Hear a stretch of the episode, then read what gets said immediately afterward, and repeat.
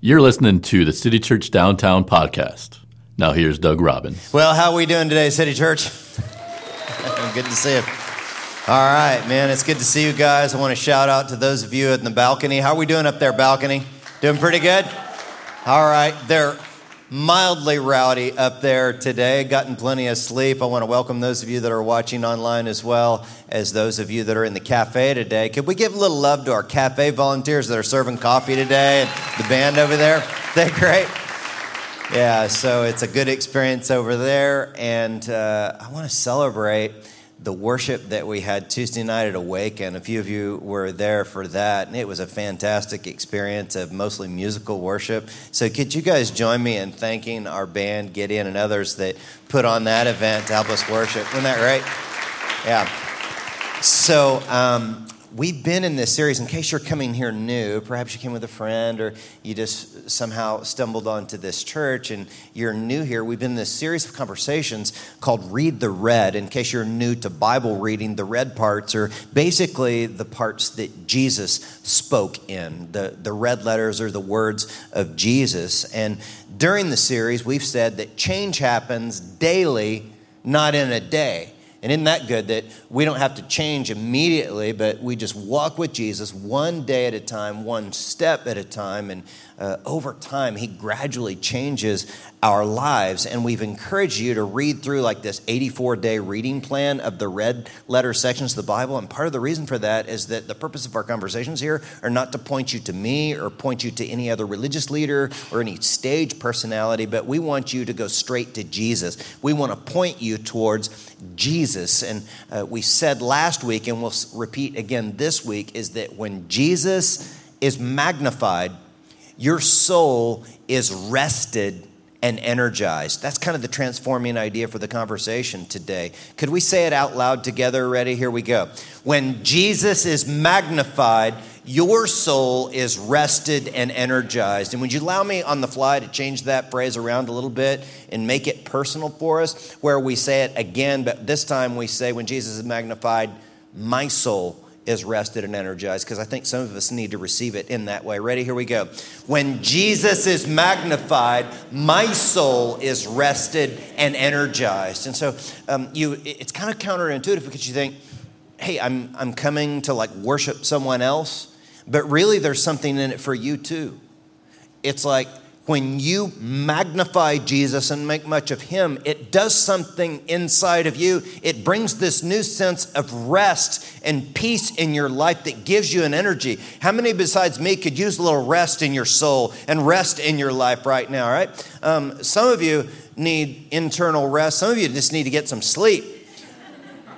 Now, some of you know what it's like to have a spouse that keeps you up at night. You know what I'm saying? Don't raise your hand, okay? But uh, maybe you're like that older couple that were married for like 50 years, you know, they're getting older now, and they're laying there in bed, and the wife says to the husband, You know, honey, when we were younger, you used to hold my hand in bed at night. And he was a little irritated by this, but he reaches over and he holds her hand. And she's feeling good, but that wasn't enough for her. She said, You know, honey, when we were younger, you used to snuggle up against me, you know. So he's rolling his eyes. He's a little irritated and he scoots over and he snuggles up against her. She's happy for just a minute and then she ratchets things up a notch and she says, You know, honey, when we were younger, you used to nibble on my ear. And finally, he just kind of throws the covers off and he gets out of bed and she's a little hurt and she's like, Where are you going? And he goes, I'm going to get my teeth. see? so, see, married couples, what we've got to look forward to. It's like someday you'll nibble on her ear, the ear that has a hearing aid in it, with your false teeth to the romantic smell of Bengay in the air. That's what we've got to look forward to. So just go to sleep, get some rest, it'll be all good. Now, uh, remember, last Sunday, we saw that one of the keys to understanding the red letters of Jesus is to understand the Jewish nature and background of the red letters of Jesus. There's a theologian I like named Brad Young, and he says, Jesus never attended church, he never celebrated Christmas, he never wore new clothes on Easter Sunday. Check this out, let it land on you. Jesus worshiped in the synagogue. He celebrated the Passover. He ate kosher food. He offered prayers in the temple in Jerusalem. And Brad Young is just one of the many thinkers that shaped my thinking in the Jewishness of the red letter sections of the Bible. I've listed a group of those on our social media if you're a reader, researcher, and want to look into that more. But if Jesus were following the rabbinical system of his day, which he was, most of his disciples probably would have been younger people. You know, it's probably because young people still believe they can change the world. When you get my age, you just want to make sure you have health insurance, a 401k, and a semi decent internet connection. You know what I'm saying? But young people still believe that they can change the world. And these young Jewish people wanted to become what's called a Talmid. It's like a disciple, it's kind of like a Padawan to a Jedi. That's what they were looking to become with one of these great and learned rabbis. But before they could study with a rabbi, they had to go through the Jewish educational system. And that started at age four with what's called Beth Sefer. Would you say that word with me real quick? Ready? Here we go. Beth Sefer, okay? During Beth Sefer, you as a kid were trying to memorize Torah, which is the first five books of the Bible. But once you graduated from Beth Sefer, uh, you would go to what's called Bet Midrash. Let's say Bet Midrash together. Ready? Here we go. Bet Midrash, okay? Uh, during this segment of your education, you would have tried to memorize the rest of the Old Testament and you would learn to interpret passages. You're not just committed to memory, but you're learning to interpret. And once you graduate from Bet Midrash, then you can apply to study with one of these great rabbis. It's like kids today trying to apply to get into the college of their choice. And they would start out, they would just go directly to the rabbi and they would approach this learned, very respected man, and they would start out with what they call shtick. You know, it's like, Sir, I perceive you're a very wise man. May I be your Talmid? In other words, they're saying, Sir, do you believe that I can be like you. And then this great learned rabbi would say something like this Son, why don't you go ahead and quote Deuteronomy? Not like a verse from Deuteronomy, you know, but like the entire book of Deuteronomy from Torah. And that kid's like, Sure, I can do that. I learned that like in the third or fourth grade. So the young man recites Deuteronomy from memory. And then the rabbi ratchets things up a notch and he says, Son, now go ahead and tell me the 17 times that Amos uses Deuteronomy as the basis for his prophetic word. And the kid gets through 10 of them. He gets through 15, 16, but he just can't remember number 17. And the rabbi looks at that kid and says, Son, you have a great heart for God. Fishing is a noble trade. Go and fish. And that kid puts his head down like a lot of kids who don't get into the college of their choice. But the kid realizes, you know, not everyone gets to study with one of the great rabbis. So I'll go and learn the family trade. It's all good. But here's the different thing about Yeshua or Jesus, our rabbi, is that he didn't make people come to him, but he went to them.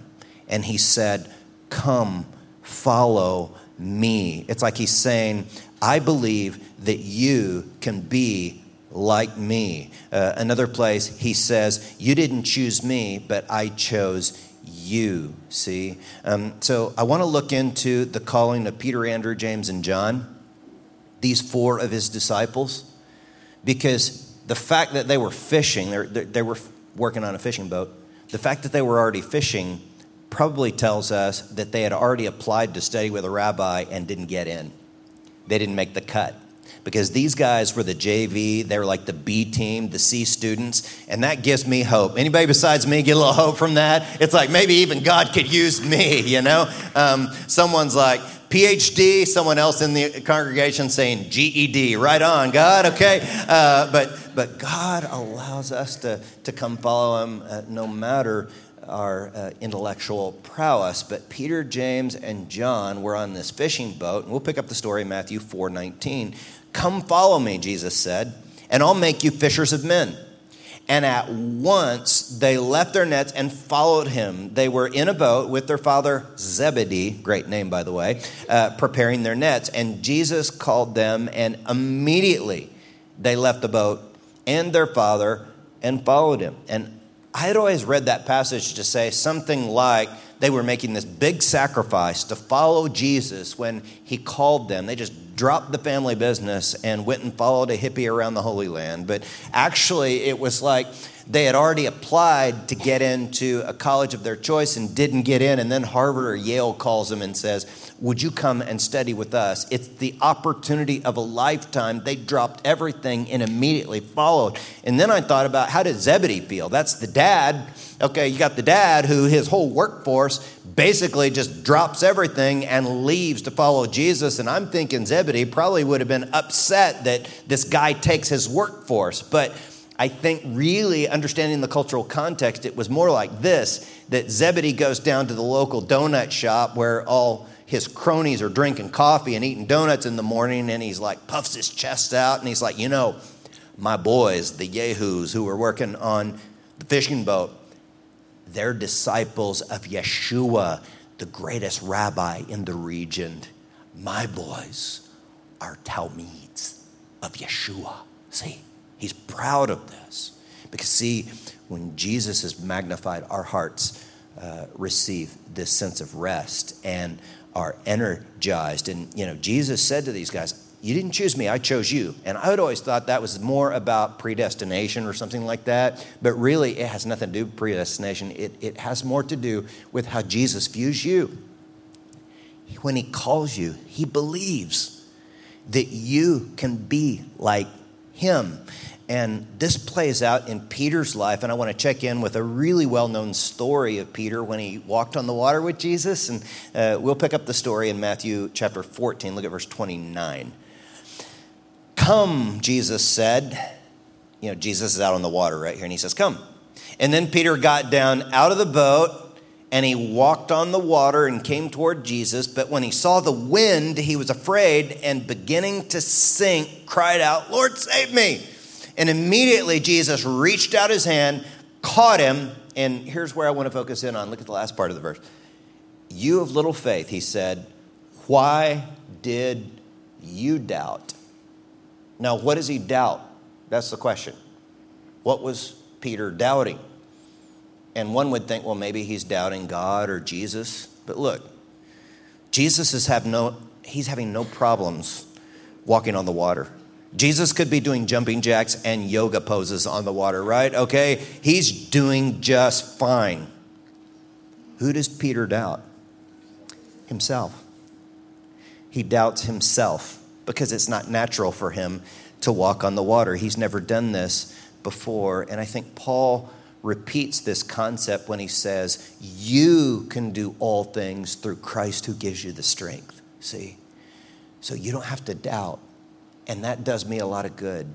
And I hope it encourages you as well because some of us think, man, I'm not smart enough, or I'm not skilled enough, or I don't have a lot of college degrees, or uh, I, am not eloquent enough, or I don't know enough Bible verses to be used of God. I mean, after all, I don't have all this, you know, Old Testament memorized and all this kind of stuff. No, he says, you can do this. I've called you. You can be like me. So he says, Come, walk with me. And do you think that Peter's faith was energized when he walked on water for the first time? Even though he didn't do very well, he started to sink down.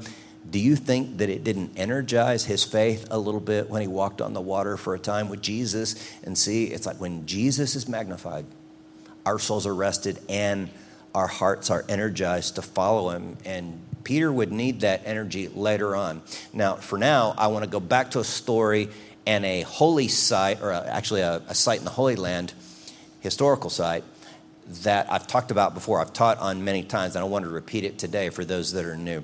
But I want to take you just for a minute to a place called Caesarea Philippi. Um, and if you look at this picture, this place, this site is known as the Gates of Hades. Have you ever wondered where the gates of hell are? Well, there it is, right there in the picture. Because the ancients believed that this was the, the door to the underworld.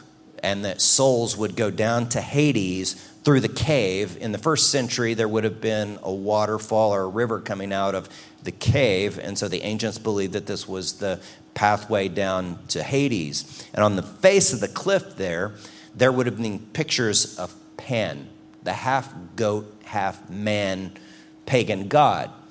Now, Pan was known for his sexual prowess, and so most of the pictures on the cliff face would have been basically pornography of Pan with his nymphs. And the ancients who would worship Pan would come before this cliff face and they would do stuff that I'm a little embarrassed to talk about in church, you know what I mean? And there may be some kids in the room, um, so I'm not going to say it, but they're basically looking at Pan pornography here. And this is the place where Jesus took his little Jewish prude disciples and, he, and he's having this conversation with them at this site. And he says, Who are the people saying that I am? And then Jesus moves in a little closer and he says, Who is it that you say that I am? And this was the place where Peter made the popular declaration. Some of you remember it, where Peter said, Jesus, you are the Christ. You're the Son of the living God. You know, Peter's so bold. And Jesus is like, you know, he's, he's empowered because he's been walking on water, you know, Peter is. He's like, yeah, you are the Christ, the Son of the living God. And Jesus encourages Peter for that declaration. He says, yeah, Peter, you know, humans didn't reveal that truth to you, but God must have revealed that to you. And I want to check in with the conversation in Matthew chapter 16. Look at verse 18. Uh, and, and here's what it says And I tell you that you are Peter and on this rock I'll build my church. And what? The gates of Hades will not overcome it. See, this rock. So the question is, what is the rock there? Well, a lot of interpreters would say, well, Peter's name literally means like a little rock. And so on Peter, I'm going to build my church. But I think there's another interpretation that goes along with that, and that is context is king, and the place that they were located was the gates of Hades. And I think it could be that Jesus is saying, I'm going to take people who are struggling with looking at some pretty vile things on the face of a rock, people who are looking at porn, and I'm going to transform them and change them. I think that's why a few verses later, Jesus says, If you want to come after me, you have to deny yourself and your selfish desires. Take up your cross and follow me. See? I'm going to build my church on people who have looked at porn of all things, and I'm going to change them and make them holy. This is my church, and the gates of Hades is not going to prevail against it. Does that encourage anybody besides me? Because I was just like, look, because some of us in the room have looked at things or done things that we're really ashamed of, but Jesus still says, I believe you can be like me. We can make much of him. Now, this guy Peter, he was pretty excited about himself by, by now.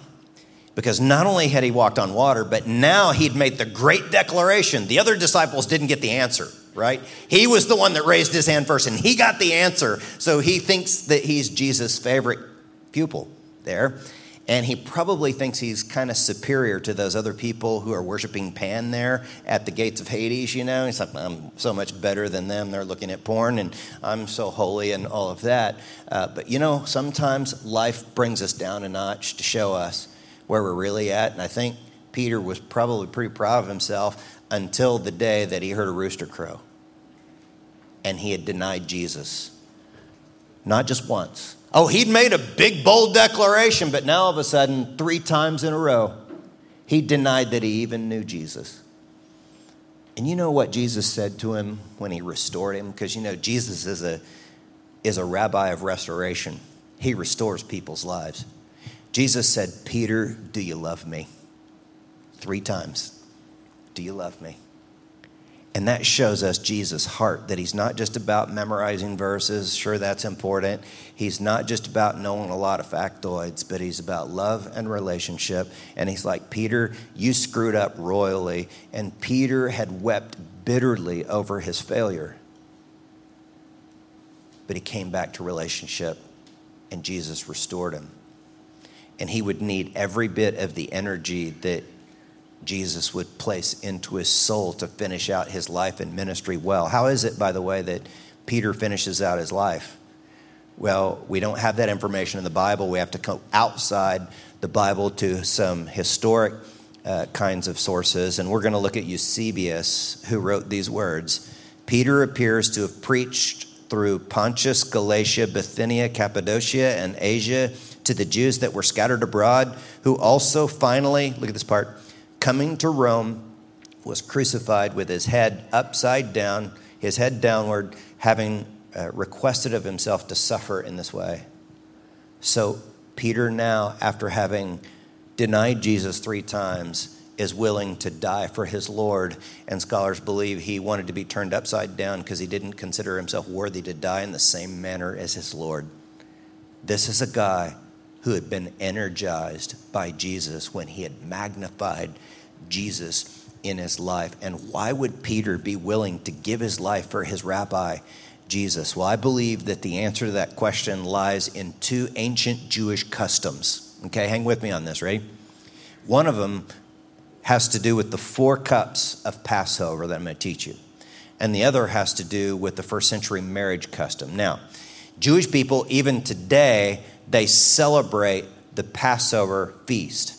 And in that feast, you would drink of four different cups. These four cups were related to the Jewish people being rescued from Egyptian slavery. And the first cup here is what's called the cup of sanctification. The cup of sanctification, where God says, I will um, set you free or bring you out of Egypt. The second cup has to do with deliverance, where he says, I will rescue you from slavery in Egypt. So the first one is like you're sanctified or you're saved or you begin a relationship with Jesus. The second part is that you're set free from your dysfunctional behaviors. But then the third cup is known as the cup of redemption. Now, I want you to remember this third cup because we're going to come back to it here in just a minute. But the cup of redemption re- represents back in Egypt where God says, I will rescue you with my outstretched arm of wrath and judgment. Some of you remember the judgment that God brought on the Egyptian people because they had sinned against him. So, this third cup of redemption is a cup of wrath and a cup of judgment that God brings on his enemies. But the fourth cup is the cup of praise, and it represents how God says, You will be my people, and I will be your God. That's something worth celebrating. So we know the four cups of Passover, right? Still celebrated today, and it was celebrated by the Jews in Jesus' day. But I want to show you about another cup, and that was the marriage cup. So, uh, how many of you ladies are single here today? Okay, raise your hand. You got to get them up. If, if you want to get married, you got to help me on this, okay? Uh, but, anyways, I'm just playing with you. But here's what would happen. Here's what the young man would do when he was going to propose to you is that his dad would go over to your house, and you'd probably be with your parents at your house, and the, the dad would take this kid over to your house, and then uh, the dad and your dad would negotiate what's called the bride price you're like, that's right, honey. You're going to pay a lot of money for this, right? So uh, uh, that, that's what they're negotiating. They're like, you know, and it was going to be a high price. In that day, for bride, you would pay what you would pay for your house. So it was pretty expensive. Some of you who have married off daughters in recent days, you know it. Some things don't change, do they? It's pretty expensive, you know, if you're going to pay for a wedding. But what would happen is when the young man was going to propose, his dad would pull out a flask of wine, he would pour it into a cup. And the young man would hold up the cup to the young woman, and he would say, This cup is a new covenant in my blood. Basically, he's saying, I give my life to you. Will you receive it and give me yours? That's how he proposed marriage. Now, if she wanted to decline his offer and say no, she would just simply push the cup away. But if she was going to say yes, she would take the cup, she wouldn't say a word, and she would drink it down. That's her way of saying, I receive your life and I give you mine. See? And then later on, they could, uh, after a time of engagement, they could get married. And so keep this in mind, these two customs in mind, as we go to the, uh, the Last Supper You've seen paintings of the Last Supper, right? Well, you know what they're doing at that Last Supper? They're celebrating the four cups, the Passover meal. And all of those young men who were Jesus' disciples were marrying age. And so they knew the marriage custom of their day very well. They're dreaming about it. They're like, yeah, I hope someday, you know, she didn't like push the cup away. You know, that's, that's the ultimate, you know, diss. You know, you push the cup away. But uh, anyways, they're celebrating Passover, and these Jewish boys had done Passover all the time. I mean, all their life they had done the Passover. And Jesus gets to the third cup in the Passover ceremony, and he holds it up and he totally reframes the third cup and he mixes the metaphors and he says, This cup is a, a, new covenant in my name. And he's like, He's saying, I love you. And at first, perhaps they chuckled a little bit and misunderstood because they're thinking it's like the marriage cup. They're like, What are we doing here? I mean, I thought this was Passover. And he holds the cup up and acts like it's a marriage proposal. And then they're like, Oh, you mean you're literally, you're going to give your life for us? And not long after Jesus holds up the cup to them in the upper room, he is in the Garden of Gethsemane and he is on his face before God in prayer. And he's praying with such intensity that it's like blood is coming out of his pores as he cries out to God and he says, God, if there's any way, please let this cup pass from me. Remember, this is the cup of wrath. This, if you drink this cup, it means God's judgment is going to come upon you. And Jesus says, Please, if there's any other way, please let this cup pass from me, but not my will, but yours be done. And not long after that, Jesus finds himself on the cross drinking of the cup of God's wrath. Why? Because he's taking the punishment that I deserved and that you deserved on the cross so that you and I have the opportunity to drink of the fourth cup, so that we can be his people and he can be our God, see? We're going to take communion together today. And there are communion stations in front of your seating sections. There are two here in the front. Those of you in the balcony will have to, you know, suffer for the Lord and walk down the stairs and go to the stations that are in the back. There are two back there. There's a station in the video cafe.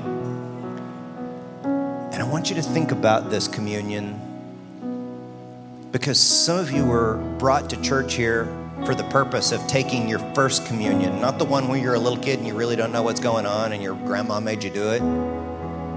But this is the one where you know what's going on. And you understand that when you come down here and you grab the little cracker that represents Jesus' broken body and you dip it into the, the juice, there that represents his blood and you put it in your mouth, it's like you're saying, I'm not pushing the cup away anymore, Jesus. I'm not pushing your relationship away anymore, but I'm going to receive your life on my behalf. And you know what will happen in that moment is you will begin a new love relationship with Yeshua, the greatest rabbi ever. Now, there are others of us that maybe this past year, or maybe this past month, or maybe 10 years ago or longer, we've believed in Jesus and had love relationship with him, but you know what he says to us? He says, as often as you take that little cracker and dip it in the juice and eat it, you do it in remembrance of me. In other words, don't take this for granted. We're going to do this fairly regular. We're, we're calling it communion. We're calling it the Lord's table. But when you come to that table, you're like, Jesus, thank you so much, man. I don't take you for granted. I don't think, you know, it's all good. Jesus is not my homeboy. I understand that Jesus literally drank of the wrath of God on my behalf, and I don't take it for granted. God, thank you that you sent your son Jesus. Thank you, Jesus. I want you to know I appreciate it to infinity because I get an opportunity to spend an eternity in paradise when I deserve something way worse for the jacked up stuff I've done in my life. But you loved me and you drank of the cup of suffering on my behalf. So let's stand together now, and as the band plays, if you're comfortable to come and take communion, if you're not into this and don't buy into it, you can stay in your seat. We don't force you to do it or anything like that but just one row at a time. Come. And you take the bread, dip it into the cup, and take it in and say, Jesus, thank you. I receive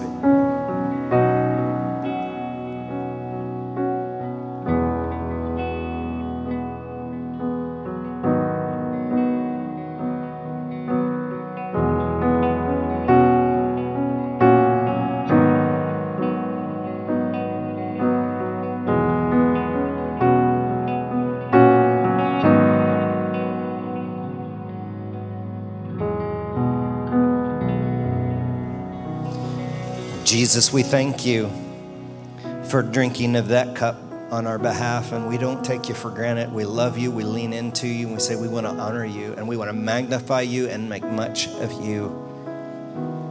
And so make our focus as a people be straight on you, Jesus. We love you and can't thank you enough. And we pray all these things in the name of the Father, the Son, and the Holy Spirit. Everyone said, Amen. Thanks for listening. For more information, visit citychurchdowntown.com.